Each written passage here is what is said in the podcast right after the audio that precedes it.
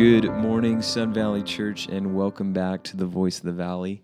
I am your host, Jeremy Pinch, and we are going to continue our historical profiles series this morning with one of our elders, Rick Lyon. Rick, how are you doing? Good. Good to be with you again. Yeah, yeah, good to have you back. Um, today we're going to be talking about somebody who's had an impact on your life and uh, the life of the church. Um, a name that's probably not the easiest pr- to pronounce, but one that is well known, and that is uh, Adoniram Judson. You said it correctly. I got it right. You got it right. Yeah. Yeah. So why has he left an impact on your life? Well, some years ago, um, when I was a in ministry, young minist- uh, young youth guy in Southern California, Uh, I would get together with another group of guys, and we would read different books and discuss them, uh, theological books, church history kind of books. And every once in a while, we would pepper in a biography of someone, and we read a short biography at that time of Adoniram Judson. And ever since then, um, just the the impact of what he did, what he stood for, and how he did it has has just made a kind of a undercurrent impact in my life, just as far as someone I would want to emulate or support, um, or to put before people as an example to follow. So um, even these, you know, he's an old dead guy, but to this day, the ripple effects of his ministry um, are impacting people's lives mm. in this world. So pretty cool story. Mm.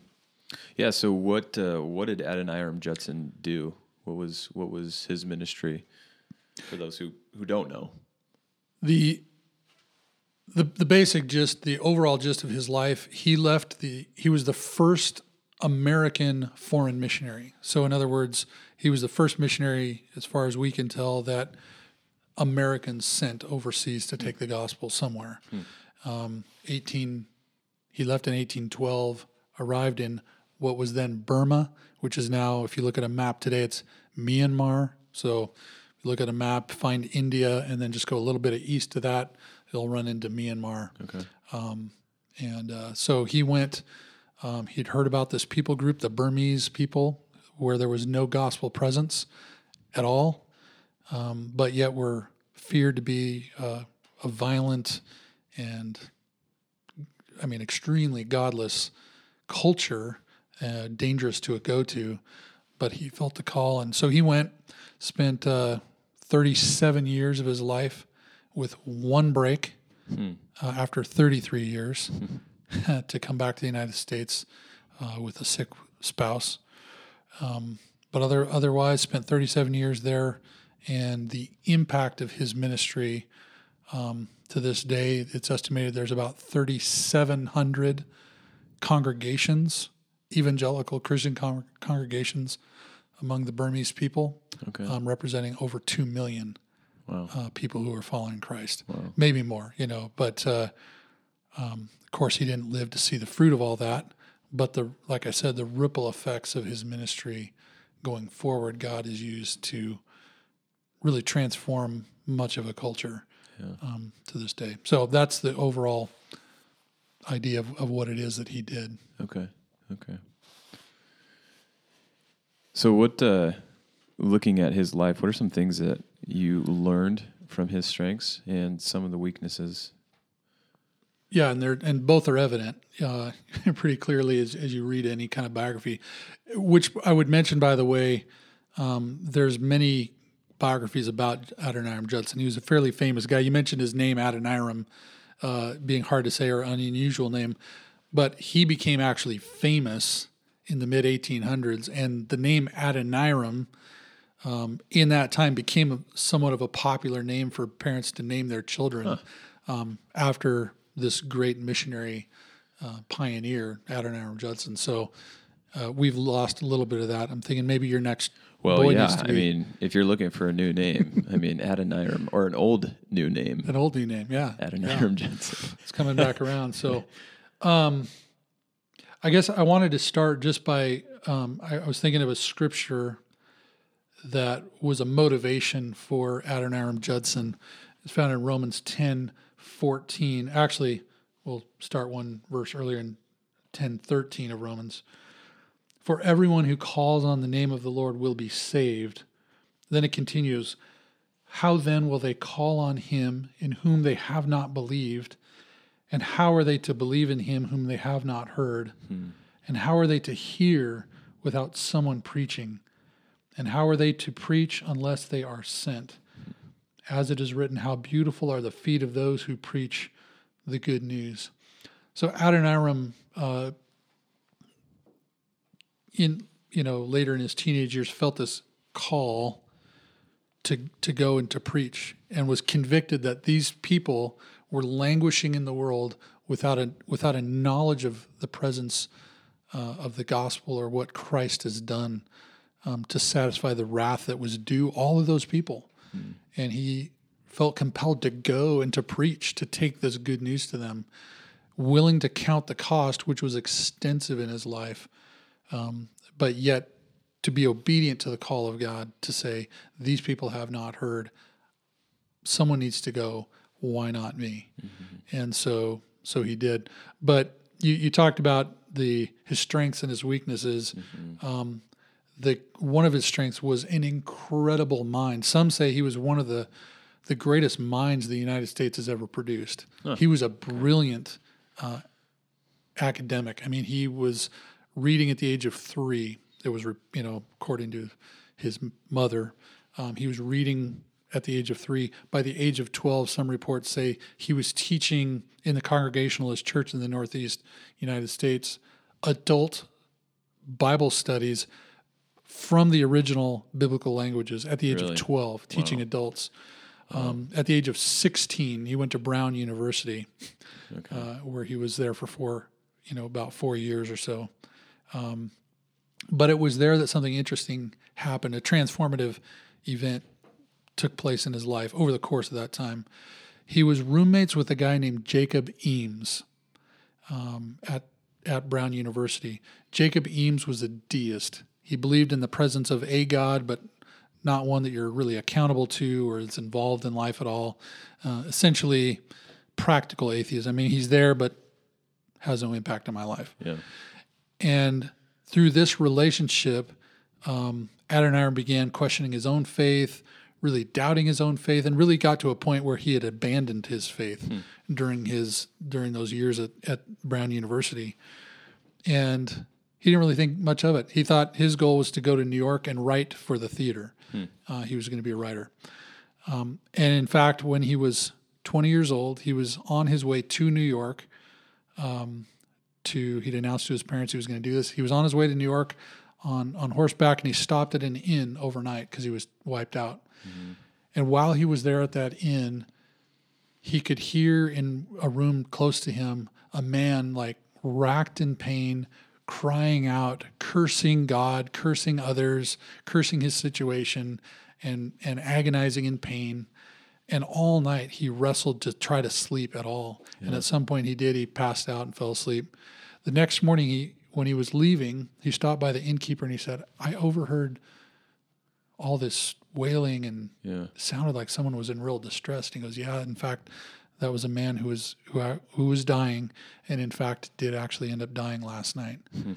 And it impacted uh, Judson, and he said, wow, it was horrible. Who can I ask who it was? And he says the man's name was Jacob Eames, huh. who he no had not kidding. seen for some period of time. And it struck Judson the brevity of life. Wow. And that it could all end, and that he was a he would be accountable to God yeah. for his life. All the things that he had known from a childhood regarding the Lord and regarding God's word had come back to impact him again when he was encountered with the death of his friend, even unknowns to himself that that's yeah. what was happening. And so anyway, God used that ultimately to to get his attention, draw him back to believe the gospel, yeah.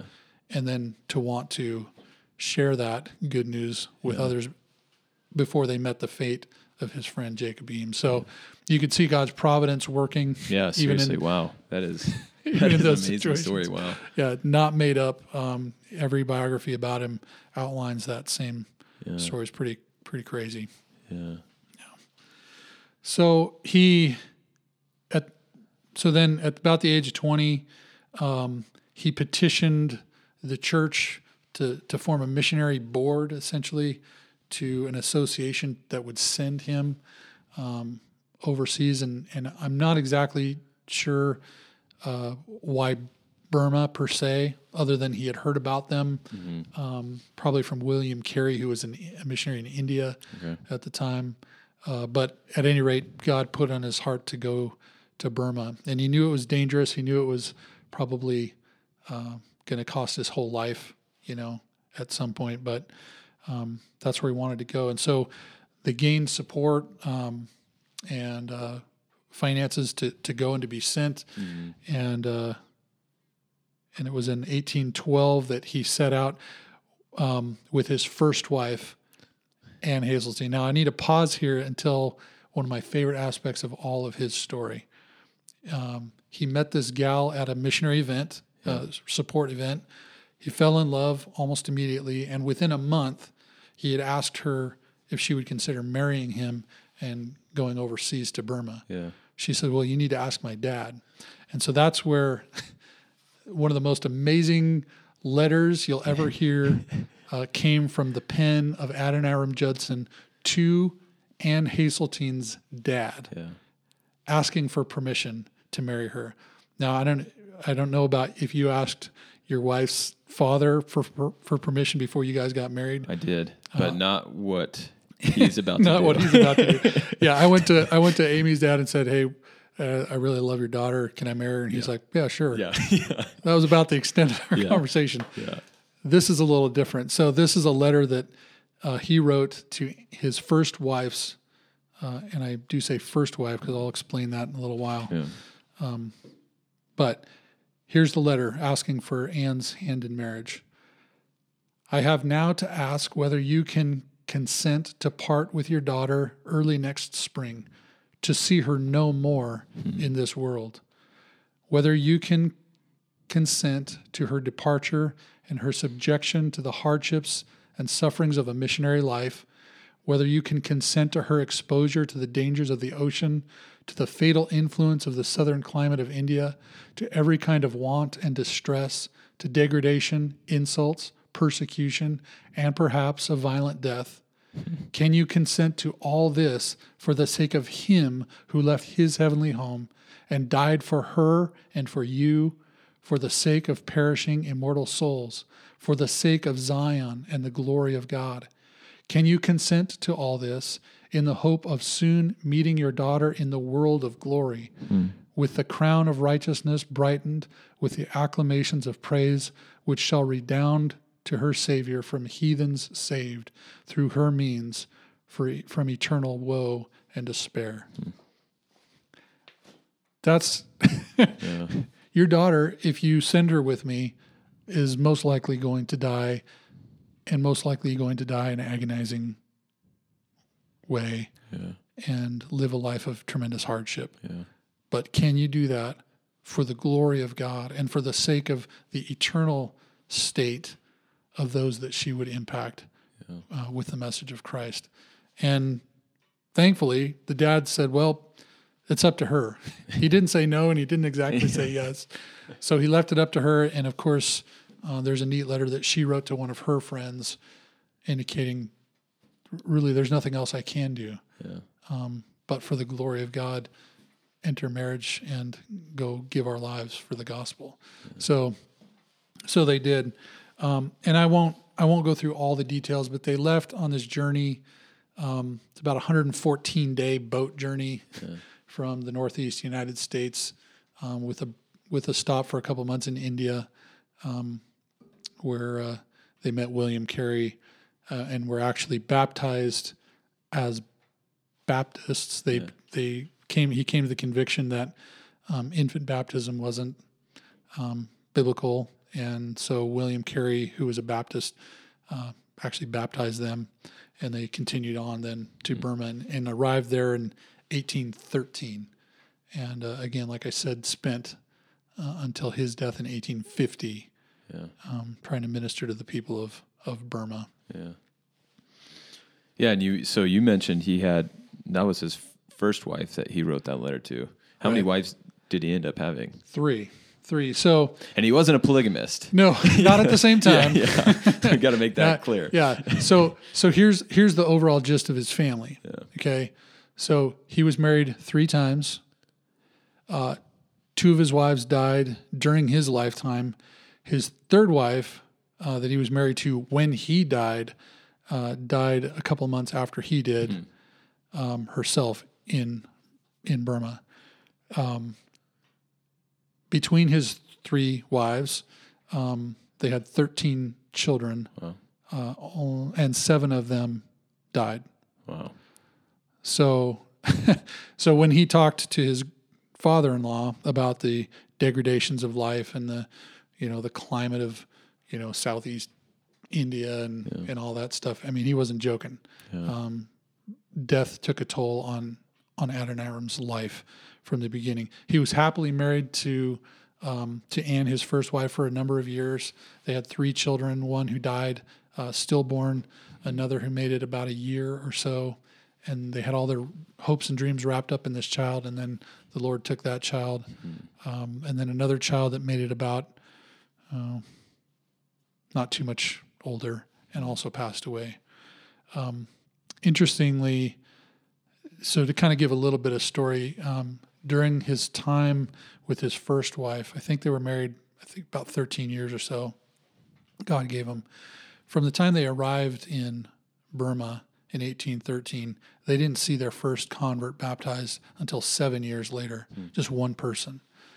And it was a long, hard slog. He was working hard to to translate the Bible into the Burmese language, which he eventually did after after his first wife, um, or about the time that she passed away. Um, but nonetheless, uh, they worked hard and tried to tried to see, tried to share. They gave pamphlets pamphlets out in the people's language mm-hmm. of the gospel. And they gave thousands and thousands and thousands of them. Um, there were stories that uh, there were some days when one or two thousand people would stop by their hut Hmm. and ask for the words, give us the words that help us know not how to die. Yeah. yeah. Uh, and so they, they would give this stuff out, and then he would try to preach and, and so forth. Uh, at some point then uh, the a war broke out. There was the War of eighteen twelve happening in the United States. Um, and then there was the Anglo-Indian War, I believe it was called, happening in their region. And American and British troops invaded Burma, and he was lumped in, Adoniram was lumped in as a spy and a traitor to the Burmese people and was imprisoned oh, okay. um, and uh, for eighteen months total. Wow. Um, it's told that in the cell that he and a number of other uh, prisoners were in, every night the uh, jailers would come in with a long bamboo pole, tie their feet to the pole, and then raise the pole up off the ground high enough so just their shoulders and their head were resting on the ground, and their feet were, you know, tied to a pole above their heads. And that's how they spent every single night uh, for months and months and months, starved, beaten, um, away from his wife. She knew he was in prison and where he was. Uh, it took her a while to be able to, for Ann to come and and even be able to see him, but eventually she did. During that time, she gave birth to their third child, yeah. and she became so sick that her, talks about her milk drying up, and so the jailers did allow her to come with the baby and stay in jail herself while Adoniram was released temporarily to go into the villages and try to find women who could nurse their hmm. their child. Wow. Uh, just a crazy amount of suffering and yeah. sacrifice that they were enduring yeah. at all times. Um He was released at some, you know, at some point. Actually, they, he was released because the government said we need someone to help us translate uh, some stuff into English, and so they gave him a job. Essentially, he was living in another town um, after his release, and Ann was and her child, their child, were living in another town and didn't see each other for quite a while uh, until one day he got noticed that their child was sick, and he was concerned, obviously. Uh, and then a few weeks later got another note delivered to him in an uh, envelope with a black seal on it, and he thought for sure this was notification that his child had died. He opened it up, and to his shock, uh, learned that it wasn't his child that died. It was actually Ann, his wife, mm. had passed away a month earlier. Mm. So he's reading these words, realizing um, a month earlier she had died. Mm. So he went to where she was buried uh, to to reclaim his child, and a month later the chi- their third child died wow. as well. So at this point in his ministry, had a few converts, three dead children, a dead wife, and he went into a spiritual depression uh, that was understandable. Sure. you yeah. know, uh, yet he went he went into a super dark place. It it said he built a At one point, he built a hut way off in the in the jungle, kind of excluded himself from the rest of the people that were around. He even at one point dug a grave for himself, and expecting that at any point he would probably die next. And he would sit for sometimes hours a day next to the grave, contemplating his own mortality and why God was allowing these things to happen. Um, he ordered all of his letters and books that he had sent back to the United States to be burned by them, because he just didn't want any memory of of some of these past events that were so hurtful. Yeah. And he just really went through several years of just, I mean, utter depression, yeah. spiritual um, darkness. And yet there was a lingering ray of hope in his in his life. Um, and he ended up meeting this other widow, widower, I should say, or widow, uh, whose husband had been a missionary. He had died, and he thought, well, she's wanting to bring the gospel. I'm wanting to bring the gospel. Why don't we do this thing together? And sure enough, just as he did with Ann the first time, one month after he met her, they got married. Yeah. Um, they had, I think, eight children together, uh, a number of which yeah. ended up dying and so forth. When she got sick enough to the point that um, she needed to be shipped out to, uh, you know, to, to, to get to recoup in the West. He got on a boat with her um, to head back to the United States. She actually died on the way back to the United States. Wow. They stopped long enough on the off the coast of some island to bury her in the sand, and then continued on to the United States, uh, where Adoniram spent some time uh, recuperating. And this is thirty-three years after he first left the United States. So a lot had transpired yeah. um, in that time. And the Lord had begun to to show a lot more fruit. Converts coming, churches kind of starting out, people understanding and having the Bible um, taught to them and so forth. So there was fruit happening, but still a lot of suffering. Yeah. Uh, he came back to, to Burma, uh, I think probably with a year or so later, Um, after having taken a little break, because um, he just longed to be with the Burmese people to bring the gospel to him. That was his call in life, and he didn't want to tarry anymore in the United States. So he came back, uh, long story short, met his third wife, uh, who was an exuberant, uh, somewhat famous author um, in her day, okay. was well known, but had a passion for the Lord and had a passion to for the gospel. So they got married and had some wonderful uh, four years together. Um, until it was on April twelfth, eighteen fifty. Um, well, in that spring, he had become really, really sick himself and, and really was on death's door. And it was decided that they would put him back on a boat in, in that spring of eighteen fifty and send him back to the West to to try to you know find some healing uh, for his body. Well, they got a couple hundred miles off the coast uh, of Burma, and he passed away on April twelfth, eighteen fifty, at the age of sixty-one. Okay. And uh, and was buried at sea. They dumped his body, and and I was uh, as I was rehearsing the the subject here. It's interesting that he was. They marked the location, the latitude and longitude of where where they dumped his body um, into the ocean, and it was just off the coast of the Andaman Islands hmm. uh, in the Indian Ocean. Interesting connection is that just this last fall, John Chow, an American missionary, uh, was trying to reach the people of the Andaman mm-hmm. Islands mm-hmm. where he was killed uh, on the shores of that uh, island. That's just interesting. Here's a man that, that was longing to take the gospel to a group of people, is buried there, and here couple centuries on, almost a couple centuries later, yeah. another who was longing to bring the gospel to an unreached people um, gave his life for Christ there. Yeah. So obviously no tremendous spiritual connection there, but it's just interesting that, that two men um, were buried in the same place for the yeah. same purpose. Yeah. Yeah. Yeah. Yeah. That's an amazing life of just it, suffering. I mean, he, he went through a lot. Yeah. And he was continually steadfast. I mean, there was that there was that season after his first wife died where he went through, you know, some serious spiritual depression, but yet there was this steadfastness, this zeal, this passion to bring Christ to this people group. It's interesting. There there's uh, uh, part of the biography that I was reading just to to rehearse some of this.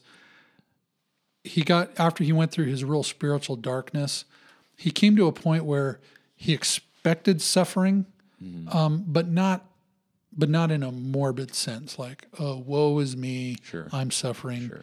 I mean, I think he went through a period of that, but when he came out of that and was married again, um, the biography, this one biographer talks about the fact that his sufferings disengaged him from hoping too much in this world. In other words, he he realized at some point, you know what, really my citizenship and my hope are not found here in this world. So even if my life were to cost everything mm-hmm.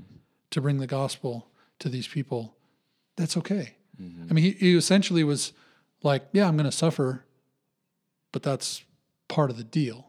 That's to be expected, and that's okay yeah. because my eternal home. And so he he did write a lot in his letters, and Anne wrote biographies about him and so forth that, that spoke of his continuous joy in the eternity that was to come. Mm. Um, and so I think that even though he had to go through a dark period, he got to the place where he was like, yeah, it's okay. You know, I shouldn't be surprised at suffering. In fact, the Bible over and over and over again promises suffering for those who would want to live a godly life in Christ Jesus. Mm. They will suffer. Mm-hmm. They and not only direct proclamation of that in the New Testament, but example after example after example of that in the people of God in the New Testament. Mm-hmm. And so Adoniram got to a place where he's like, yeah, "What else would I expect?" Yeah. You know, um, yeah. There's a lyric of a of a song that Amy and I had sung in our wedding that says, "It's it's a prayer for your future children," mm-hmm. essentially, and it says. One line says, may you live your lives to die for the gospel. Mm. And really that to to live for the gospel is to lay your si- lay your life aside in order to see it take root in someone else. In fact, um, the New Testament uh, talks about, you know, unless a seed goes into the ground and dies, it won't bear any fruit. Yeah.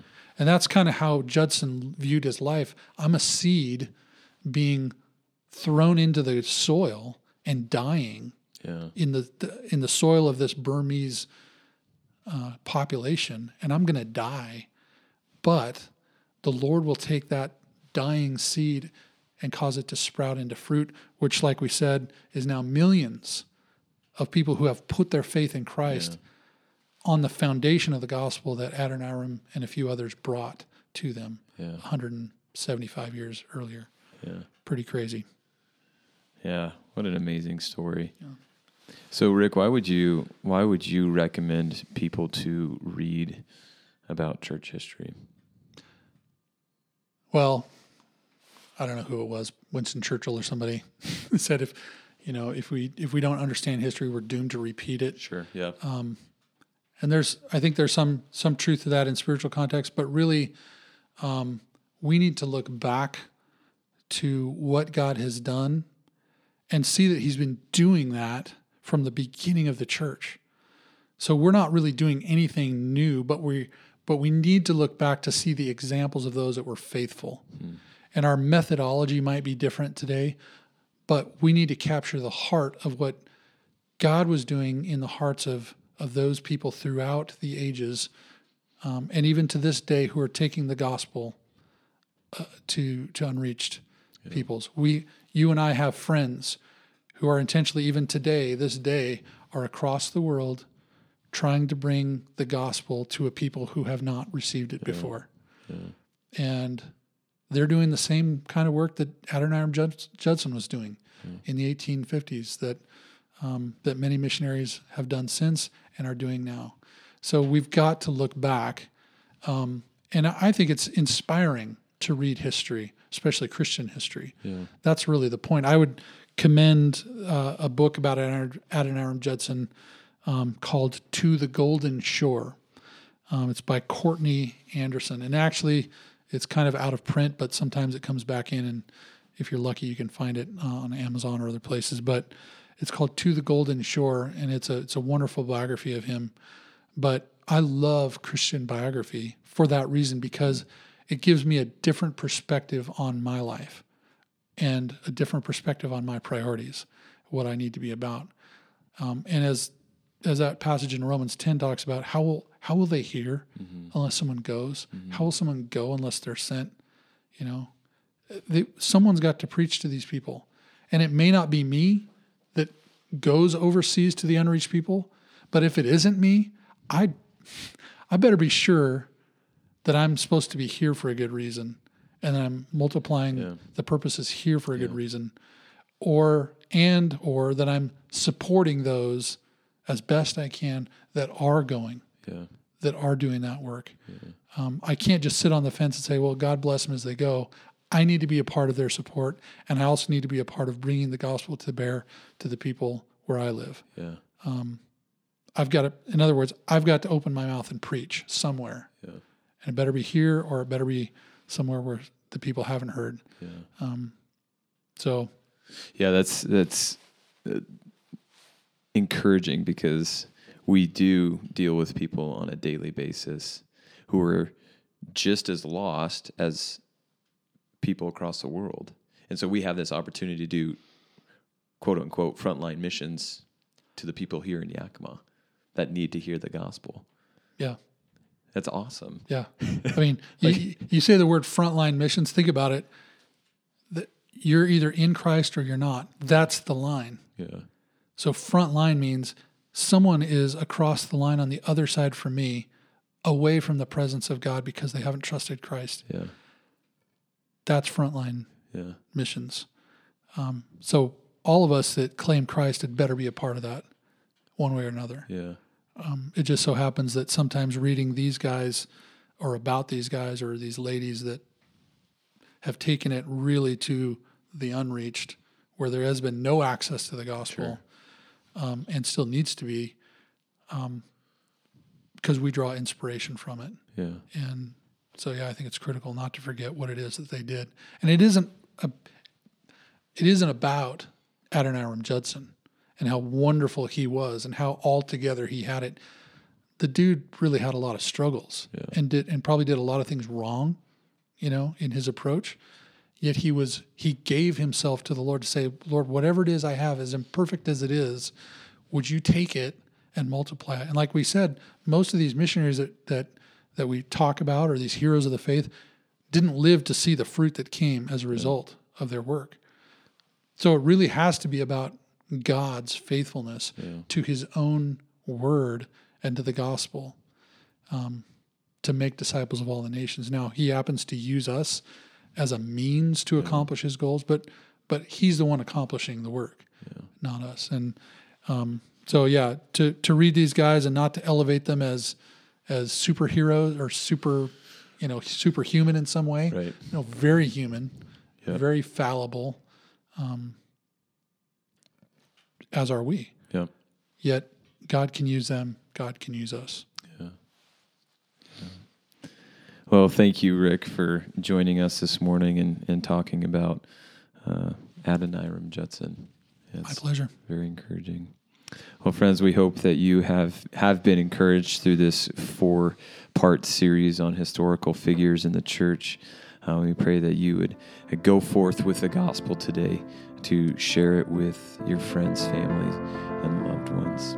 We hope you have a great day. We look forward to being with you on Sunday and next week on The Voice of the Valley.